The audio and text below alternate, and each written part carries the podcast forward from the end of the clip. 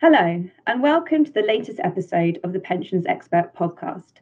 On the show this week, we'll be talking about how Aon and Willis Towers Watson have dropped their merger plans to become the world's biggest insurance broker after the US Department of Justice raised concerns.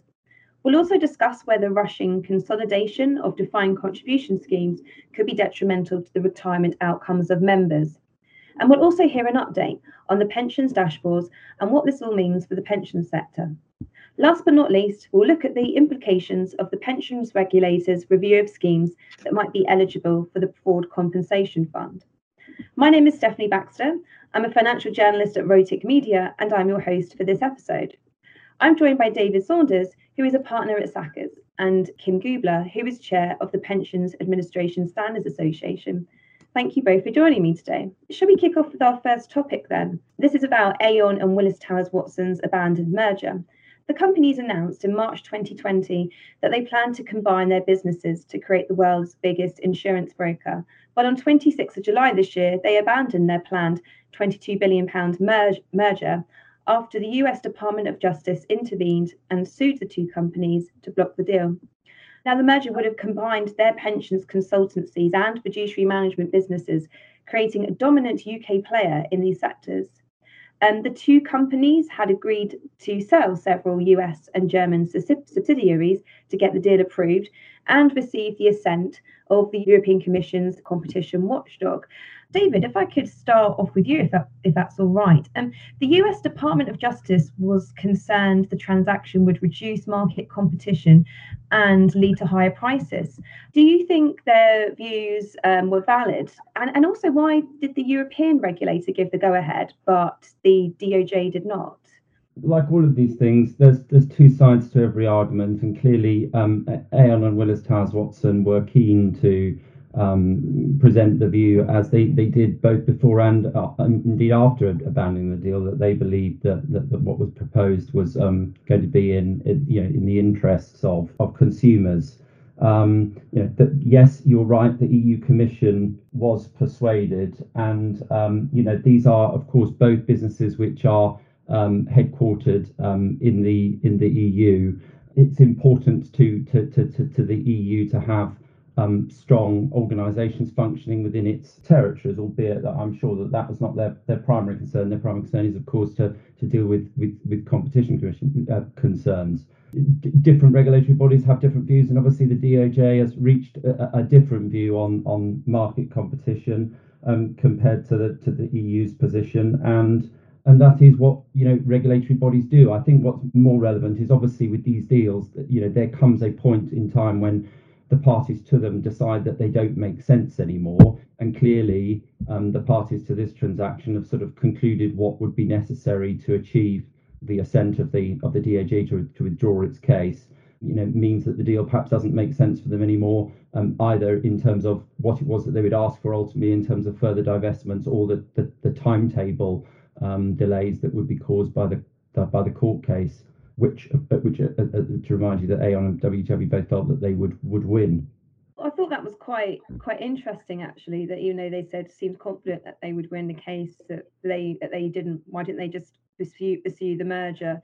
Especially when they had they had approval from the EU regulator, and also it's come at a heavy price because um, Aon net must now pay um, a, a one billion dollar termination fee to to Willis Towers Watson. And and then I just want to ask also ask you, David, um, do you, do you think that that the merger, um, if it had gone ahead, would have been a good outcome, a good thing for um, for their pension scheme clients and, and the wider industry, in your view? What we certainly won't end up with now is a giant compared to the you know the other UK players. I think I think that the, the stats work that something like the, the combined revenues of, of WTW and um, uh, and Aon in the UK would have been about 75% bigger than its you know nearest competitor. So you know it would have been um, a very significant thing. And I think you know we have deep and excellent relationships with both organisations. We would have continued to have no doubt excellent relationships with them if they were combined, and we'll continue to have excellent relationships with them as as independent organisations. And uh, just like you know different regulators take different views. I think there are people on different ends of the spectrum the, on this one as well. There are some people that would have no doubt believed that you know having a, a, a, a you know an even bigger massive player and the synergies that would have created would have would have had benefits to it. And there are There are others who will um, no doubt, you know, welcome the fact that the, that, that the two will be kept apart, no least because I expect some people will be relieved from the fact they don't have to review their advisors um, in the result of the, the fact that, you know, they have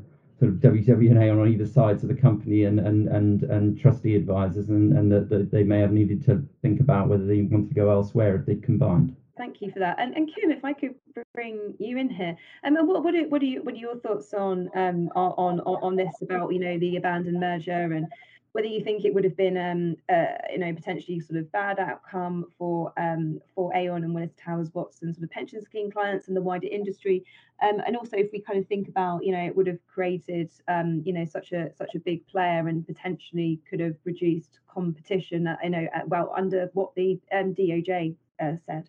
I think the first thing you need to think about is what drove this, and it was the risk business. It wasn't the EBC business, the consulting business at, at all. So it was bringing to, together the you know the two big risk, risk businesses, and that's essentially what what the DOJ was was up against. And I don't know how true it is, but my understanding is is that the previous administration in, in the US was pretty keen on the merger and the current administration is not. So, sort of that sort of dropping away of support, I think, was an indicator sort of there. So, if you go to looking at, at sort of what the impact on the UK employee benefit consulting business, it is effectively a secondary or important, but a secondary decision sort of on that. There were quite a lot of alignments. You know, you have to also sort of think about the fact that this was, you know, primarily Aon, you know, with 67 would have had 67% of the of the ownership. Most of the, you know, both firms have got very good people across across the piece. Um, there would have been some fallout where there was some some, dual roles. Personally, and and you know this sort of de- depends on what hat I'm wearing, but personally, I think having a a diverse market is healthy. And so, therefore, although I didn't see, you know, I didn't think it would be initially and absolutely detrimental, I, th- I think that there's not going to be any harm done by keeping it, you know, the status quo as, as it is. Well, thank you both for your thoughts on that topic. And um, if you go on to the to our second topic, um, so this one's about uh, DC consolidation. Um, so, under proposed rules from the Department for Work and Pensions, defined contribution schemes with assets under £100 million will have to prove their value for members or face consolidation.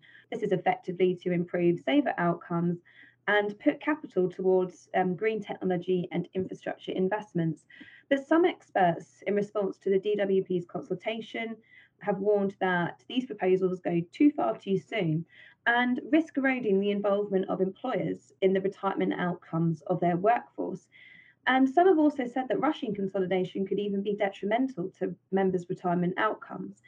Kim, um, what would you sort of make of all this? Do you think that these proposals could affect members' pensions outcomes for the worse if they're uh, rushed too fast too soon? Well, I think again, there's there's two sides to this. There's consolidation of the under 100 million, and then there's the 100 million to 5 billion question. And I think although there are still some some negative views on the sort of under 100 million, there's a fairly reasonable consensus that that that there could be better outcomes for members in that space if they transition to a larger body.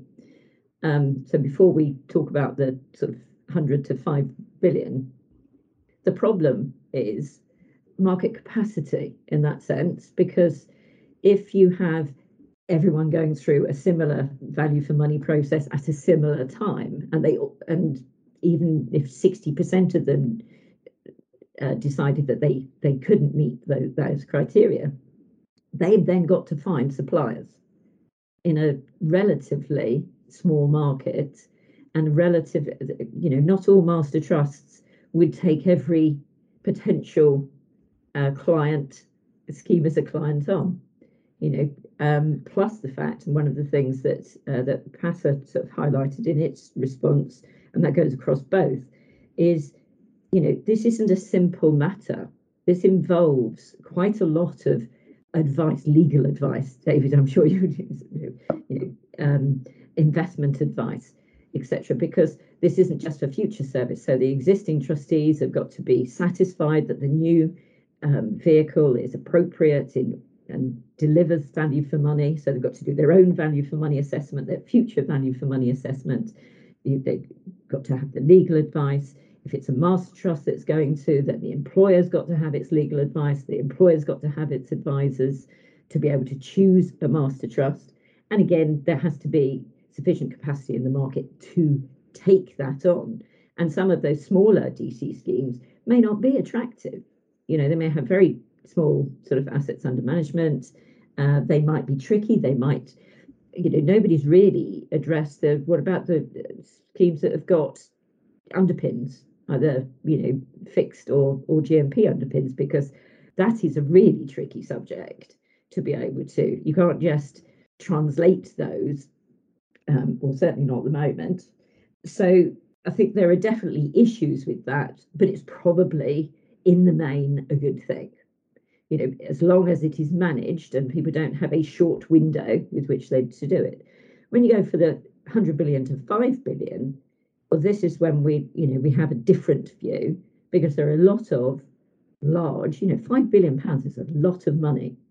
There aren't that many DC pension schemes, solely DC pension schemes in the in the UK that are that big. And there are some pretty good ones of the sort of billion upwards. Actually, I know some that are sort of, you know, around about the 800 million. You know, they're still classed in this immature DC stage as quite as quite large, and so therefore, you know, having to go through pushing consolidation like that, I think, you know, and that's where I agree with the with the industry view in that I don't think there's capacity. I don't think it's necessary there should be some way of identifying those schemes that really should consolidate.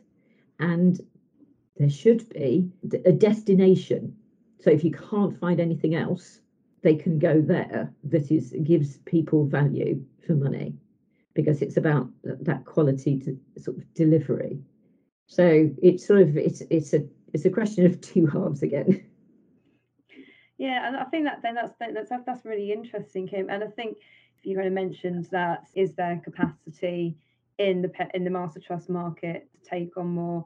You know, a lot of master trusts have just gone through authorization. A lot are still kind of, you know, relatively immature. I mean, do, what are your what are your thoughts on, on on this on this, David? And we sort of think about um, you know, master trust master trust capacity to take on more schemes, consolidation, and um, it's all very well you know, the DWP kind of proposing rules to encourage consolidation, but at the same time, it, is it would it even be possible, and uh, would that be in the best interests of, of members? Yeah, again, following on from sort of Kim splitting this into into two bits of the, the you know the sub 100 and those those above. I mean, uh, as, as regarding the sub 100, one of the question marks we would raise is that that, that, that some of those schemes at, at, at, that level may already not be um, complying with some of the legislative requirements that are already in place and expected of them in terms of you know doing chair statements etc that should that should be being done. And, and the question mark is that if those schemes are are already not complying and that might be simply because of ignorance of the law are they going to be aware and comply with with, with these requirements to create these um, you know, additional disclosures in their chair's statements and, and, and go through the necessary process and take the necessary advice that they that they need to do that. And so, you know, if, if that is right, you know, and, and and the evidence of the time will tell in terms of whether this does lead indeed to sort of any sort of acceleration in, in consolidation. Then, um, if it doesn't work, then um, you know the government may have to to think again about compulsion, which obviously it's indicated that it's it, it would be you know potentially minded to do.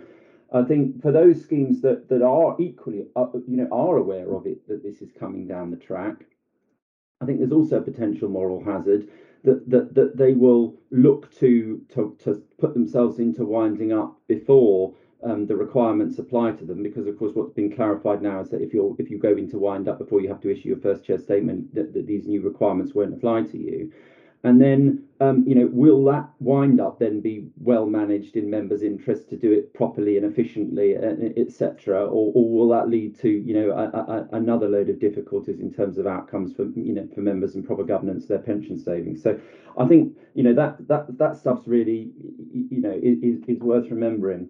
As regards the bigger schemes, I'd agree with Kim. I think there are, you know, there there is evidence of of lots of good schemes um, that are operating out there that, that aren't necessarily anywhere near the, the five billion pound mark. And uh, you know, it, it's interesting. It'll be interesting to see in due time if this comes out to sort of why that sort of threshold of five billion as the upper end mark was has been chosen by, by you know by government in terms of its call for evidence on this next of this next stage. I think that if, it, if it's that big, and, and uh, as Kim, I think again has indicated, five billion would be bigger than than you know a number of the master trusts you know are themselves at this stage that have only just received authorization.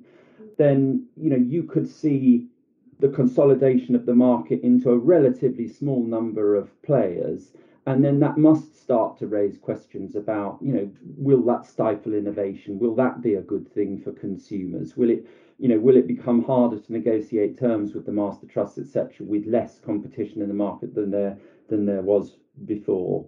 And finally, just remembering that um, look, all of these things are horses for courses, but you know there are advantages to well-run occupational pension schemes in terms of the you know the personal touch they can offer, you know, with their with the with the workforce and the the employees that they apply to, and the tailoring of the of the benefit and, and investment package for, for, for those people that are working there. And, and, and that shouldn't necessarily be forgotten in the sort of um, you know the rush to sort of move everybody into a into much bigger funds. I'd like to move us on to our third topic. So this is about the pensions dashboard. The pensions dashboard project is making a lot of progress. There's been a number of recent announcements. The pensions dashboard program revealed recently that seven software providers, administrators, and pension providers will be taking part in the first test of the dashboard. It also will develop uh, technology to make sure the processes are in place and to make onboarding as easy as possible. Um, in addition, um, PASA, which um, Kim um, is chair of, her organisation has launched new guidance on e-administration um, as schemes need to get their data in order to comply with the dashboard deadline in 2023. Uh, PASA will also lead the development of conventions for matching dashboard users to their pensions. Um, Kim, this all seems to show that the, the pensions dashboards well on well on well on the way to be ready for 2023. However, there has been some criticism or skepticism from some in the industry about um, about being able to meet the deadline. Um, how confident are you that the planned deadline is still on track? It's, it's a difficult question. I think we need to just take a step back there's been quite a lot of criticism from uninformed people on, on LinkedIn talking about dashboard being a failure, about it taking such a long time, etc. And also just focusing on trust-based schemes when actually it covers all pension schemes that are not in payment. That might change in future, but that's where it's starting from. The DWP basically was in 2019 when it sort of kicked everything off in reality. So we have to ignore the prototype that went before because Brexit and everything else really put a stop to anything sort of before that. And then Brexit again stopped stopped an awful lot in, in 2020. So from effectively PDP has been working since the beginning of 2020. So I think, you know, first of all, for having been having been going for round about 18 months, an awful lot has been achieved. I think so just put that one to bed. Uh, one of the things that DWP did say in 2019 is, is that dashboards would be extensively user tested. And I think you know, we have to keep on looking at what we can do and what we can do for consumers, because it has to be consumers, because they're not all members, because it's every pension benefit that they might have. And uh, so looking at what is possible, and that's why we at, at PASA was we came off with our safe, simple, soon little three word title to it. And that was getting fined. Because if you think about it, all international experience states that the people that will actually be using for the next 20 years or so dashboard will be generation X's, so people mid 1960s to 1980. Look at every piece of research from Broad. They are the people that are basically looking at dashboard because they're the ones that are starting to think about it. So everything else on, you know, your generation Ys and Zs and all the younger people, that's that that'll come, but that'll come later. So the majority of people, or a lot of the people that will be connecting to dashboards, will be people that have a, a mix of DB and DC data, uh, uh, pension benefit. And that then pushes back onto a lot of the trust based world, obviously. So we have to be thinking about separating our thoughts on find, and that's why the data matching conventions, it's the DMC. I always think of Run DMC, but it's the DMC, which PASA is basically leading because we're talking about safely matching. So that's getting the sensitivity and the specificity. I always struggle with that word, but those two right. So that when you're matching, because if you set that bar too high, because every pension scheme, every has got to determine what is right for them. Uh, if you set that too high, then people just won't see it. And if you set it too low, then they may that's when you get the mismatching. So you've got match and mismatch, but you've also got the grey, the fuzzy, what they call fuzzy data. It could be and it couldn't be. Um, so what we're doing, and we've got together with uh, PLSA and ABI uh, to really look at what is can be universally applicable to all pension schemes. That's not just trust based, but all pension schemes. And building on the existing data matching sort of align, uh, and aligning with the existing data matching protocols and also aligning with small pots so that we're not creating lots of different ideas and and and uh, processes for people to do and aligning it with the potential regulatory regimes for FCA and, T, uh, FCA and TPR. And to do that, we're liaising with 11 of the leading administration software providers. So they provide software across the piece, public, private, etc., to look at what is possible.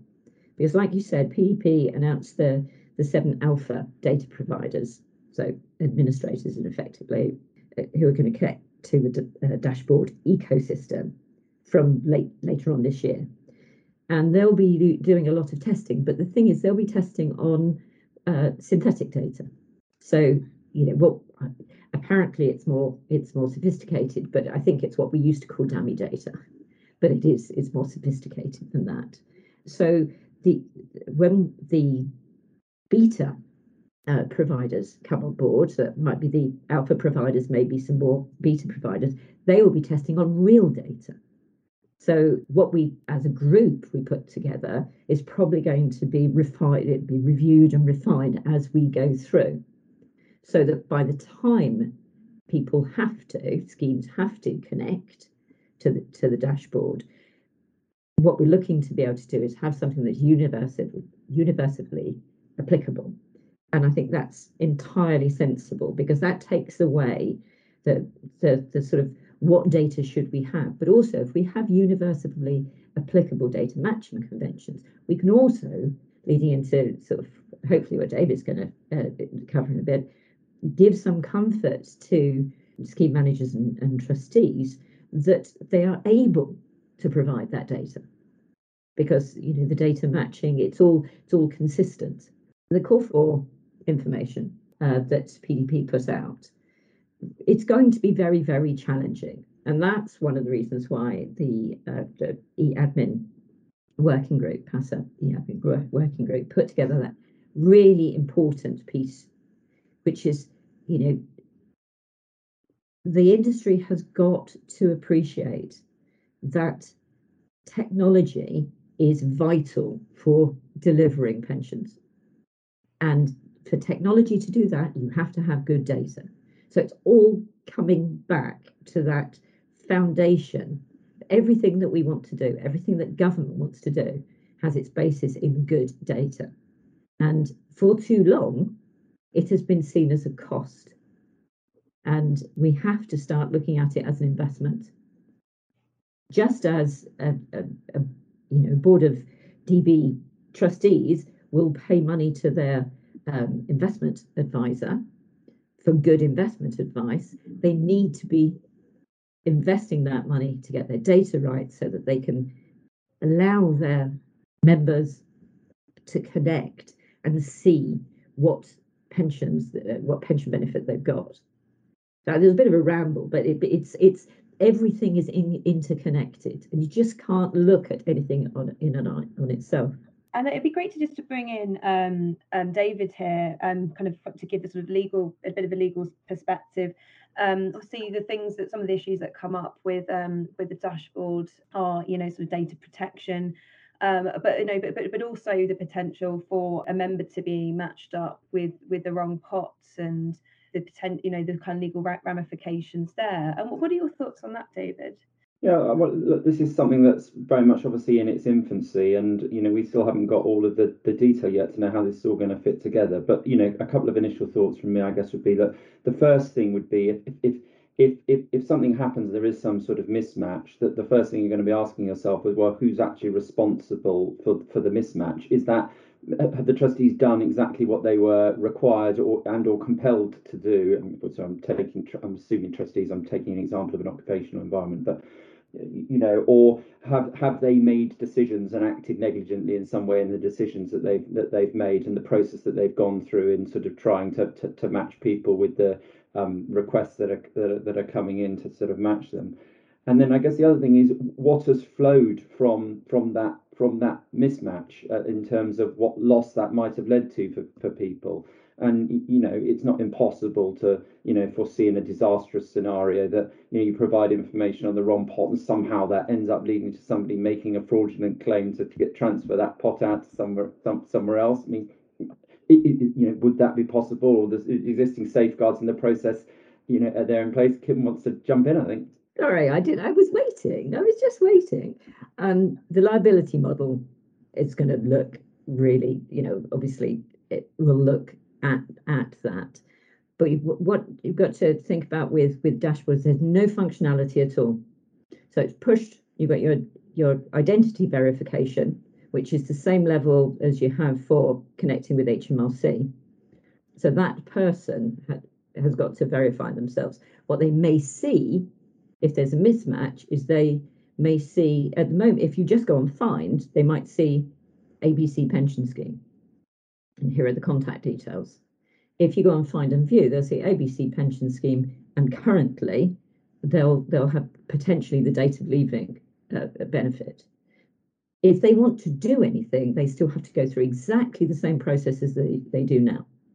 So there's there's absolutely no there's no calculation ability, there's no functionality around that. And not to say that a dashboard provider can't put something around the outside, but dashboard itself is is a, is a closed unit. Yeah, understood, Kim. But clearly, obviously, if there's a if there's an error, then that may give access to somebody to information that they otherwise would never have sort of yes. uh, seen, and, and and somebody who's mischievously minded, um, you know, may be able to do something. I guess in theory with that information. Yes. Um, the, the, the, the other thought is I, I think is that uh, sort of from speaking to trustee clients is that they sort of are the most concerned about making sure that obviously when they're going to be sharing all of this information back to um, to the dashboards that from a data protection perspective that the legislation is drawn um, clearly to give um, them a safe harbour for, for what they're doing. So I think that is the space that um, that that we are watching and that they are watching most closely at the moment. So we've almost come to the end of our podcast. So we're just going to going to, going to quickly touch on our final subject, so this is about the pensions regulator and the pension protection fund are reviewing pension schemes that might be eligible for the fraud compensation fund. This follows uncertainty around instances where no independent trustee has been appointed to a scheme. This this came on the back on the back of um, a letter from Labour MP T- Stephen Stephen Timms, who is chair of the Work and Pensions Committee. Um, he asked TPR to clarify the conditions on which pension savers were eligible for compensation. And so I just want to bring in David here just to sort of perhaps take us um, through this uh, kind of very briefly about you know what this could potentially mean, um, the outcome of the review. Could it mean that um, all schemes should have to appoint an independent trustee to be able to make a claim, and, and also why this has um, this has all come out now? Yeah, so this I think follows on. Um, well, so let's reverse back. So obviously, this, this the Fraud Compensation Fund exists as a, as a as a vehicle to pay compensation to to occupational pension schemes where assets have been reduced because of um, acts of dishonesty. And uh, up until sort of late last year, um, the amounts paid out had been relatively modest, something like five million pounds since since the since the fund was established under the Pensions Act 2004. But in the um, the autumn of last year, we got um, a judgment from the High Court which clarified um, a number of the eligibility conditions for making um, claims on the on, on, the FCF, and, and the judge made clear that uh, there should be a fairly wide interpretation drawn to those gateway provisions to allow claims to be made. So I think that had already made a significant impact on the number of claims that might be made. And as part of that judgment, we know that the PPF said that they were aware of potentially about 350 million pounds worth of claims um, being out there in the wings. And say compare that to the to the five million that had been you know paid out to date. What this latest correspondence is is a further refinement of some of the eligibility really for, for for making claims and that's in relation to those schemes where Stephen Timms is, is, is asking if there's no sort of trustees or functioning trustees in place or any scheme assets, do they in theory still uh, are eligible to make claims on the FCF? Uh, and the, the, the, the, joint response um, from, from the PPF and um, TPR is saying, in principle, the legislation wouldn't necessarily require there to be a trustee in place. But of course, the, the process that you need to go through in order to make a claim on the FCF, which requires um, somebody to sort of be gathering together the evidence of the dishonesty in the first place and then valuing the claim and making efforts to recover um, the lost assets, etc. All of that, and then of course that the, the compensation itself has to be paid to the scheme, not to the members who've lost out, and therefore um, there needs to be somebody to distribute um, that those those compensation monies. All of those things in practice mean that um, a, a, trustee is is needed the reality is, I think that, that, that there, there probably is an independent trustee already appointed to um, a significant number of these schemes. And I think what the correspondence indicates is that TPR will be reviewing again whether, for those schemes that are trust where a trustee hasn't been appointed, um, whether it's now an appropriate time to look again at that and whether it should exercise its powers to appoint one. Thank you so much for that, David. And thank you so much to, to David and to, and to Kim uh, also for taking part in the podcast. And this brings us to the end of the programme. We will be back in two weeks' time for the next episode of the Pensions Expert podcast. See you then. Imagine the softest sheets you've ever felt. Now imagine them getting even softer over time. That's what you'll feel with Boll and Branch's organic cotton sheets. In a recent customer survey, 96% replied that Boll and Branch sheets get softer with every wash. Start getting your best night's sleep in these sheets that get softer and softer for years to come. Try their sheets with a 30-night guarantee. Plus, get 15% off your first order at bollandbranch.com. Code BUTTERY. Exclusions apply. See site for details. Planning for your next trip? Elevate your travel style with Quince. Quince has all the jet setting essentials you'll want for your next getaway, like European linen, premium luggage options, buttery soft Italian leather bags, and so much more. And is all priced at 50 to 80% less than similar brands. Plus, Quince only works with factories that use safe and ethical manufacturing practices. Pack your bags with high-quality essentials you'll be wearing for vacations to come with Quince. Go to quince.com/pack for free shipping and 365-day returns.